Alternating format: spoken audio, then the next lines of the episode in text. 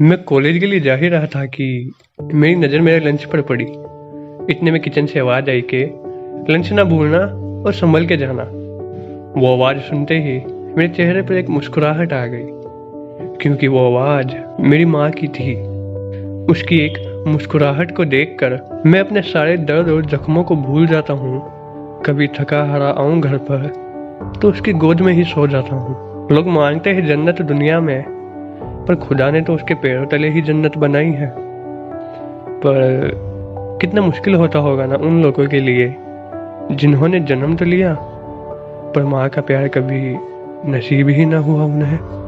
You know what बड़ी it's okay अगर तुमने कभी वो मुस्कुराता हुआ चेहरा ना देखा हो इट्स ओके okay, अगर तुमने कभी वो आवाज़ ना सुनी हो एंड इट्स ओके बड़ी अगर तुमने उस माँ की ममता को कभी महसूस ही न किया हो।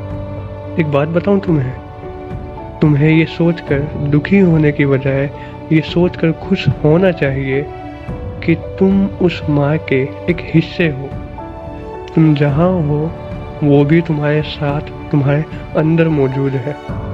तुम्हें तो ये सोचकर खुश होना चाहिए कि खुदा ने उस माँ के पेट में तुम्हें पैदा फरमाया। तुम जहाँ हो, वो भी वही है। तो चलो, अब हल्का सा मुस्कुराओ और महसूस करो उस मुस्कुराहट को जो तुम्हारे अंदर से आ रही है। चलो, अब मुस्कुरा भी दो यार।